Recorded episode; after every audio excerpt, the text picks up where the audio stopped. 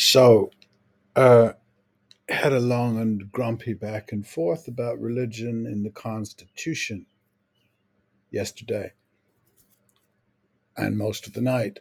Much was revealed of how deeply Christian the nation is.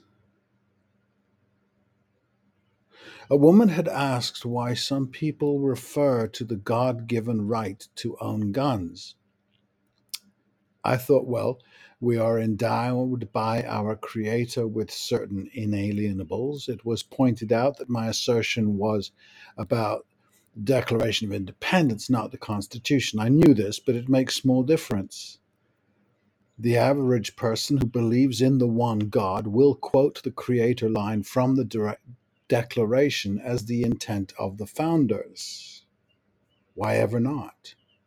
Then it was pointed out to me that it says their creator, choosing no one god or creator above the other. It could be Zeus or nature, etc. And I thought, this is a meticulous projection of perfection.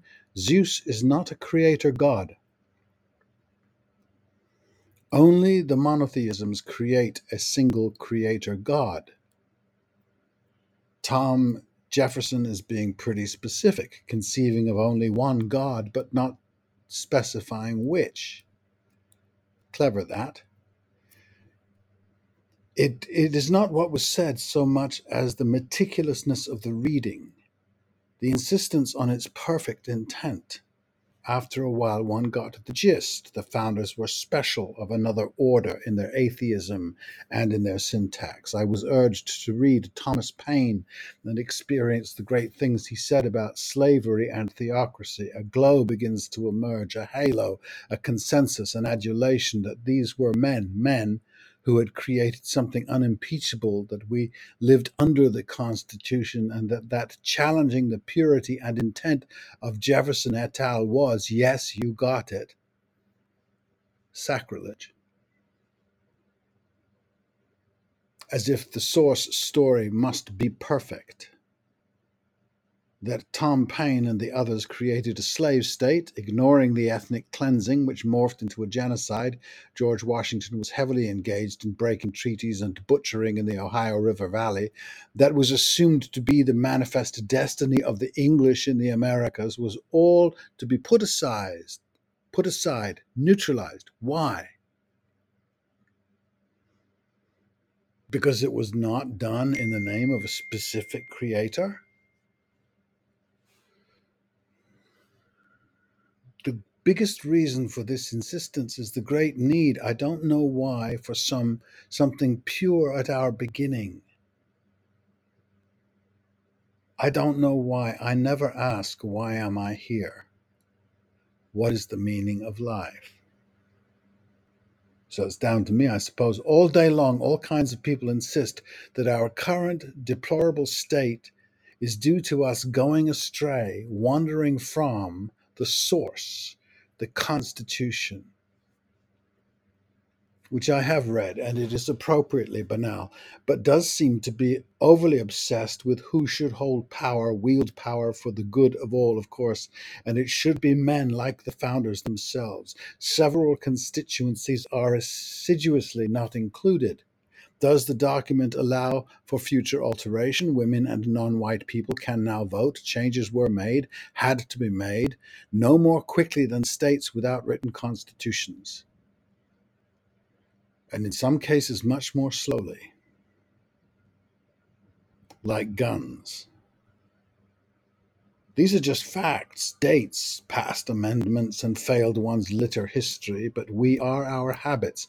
One woman insisted with some enthusiasm, always a good thing as we want a passionate electorate, that it was the founders gave us our rights, not silly old God, and the founders should be obeyed like or else. Noam Chomsky is an anarchist. Bears looking into. If I look inward, maybe that is what I find there. It seems to me that the biblification of the Constitution, the other documents, and their writers just changes the name of God or erases the name. Still, there he is. It seems no less corrupt than Confederates and their statues. especially since the founders found themselves in accord with the Confederates, perhaps not as gleefully, but Tom Jay did say slavery was a matter of justice versus self interest, and the higher American virtue won. Heroizing is just no good for us. The famous founders' uneasiness around slavery should not, should not ever be interpreted as anti racist. They were as racist as the world they came from, but theirs is a Christian habit that really doth corrupt. Absolutely. Assume a virtue if you have it not. To appear to be kind, tolerant, and fair from a place of utter superiority is a great Christian value, maybe the greatest. From Jefferson to Lincoln, the concern was that slavery was a sin. It is called America's original sin, and we should be superior enough as Americans to understand this, to free them not too quickly, send them back where they came from because they cannot mix with us, and some of them might be vengeful after the treatment they have received while making us rich.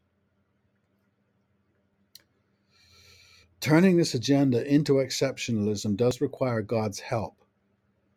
A new way has not been invented yet. Requires a Savior we can love for cleansing us of our sins. And it was not America's original sin. The happening bef- that happened before the founding, and its criminality was exonerated in the original documents and edited out.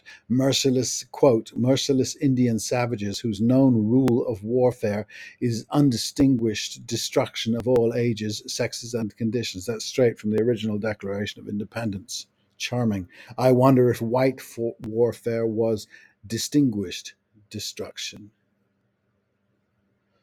There's plenty of evidence the founders were neither profound nor particularly interesting, unless, of course, you imagine yourself in their image. That is a habit, that imagining, a blinding one, and clear evidence of an immature ego, a habit that is also deeply monotheistic, mad for heroes and exemplars. The original discussion was fought out on the fields of a Facebook atheist page where Christians seemed to throw themselves at lions with some zeal, but it revealed to me how monotheistic atheists can be, insisting on realities that are just not real, but for the fact of this massive need to believe.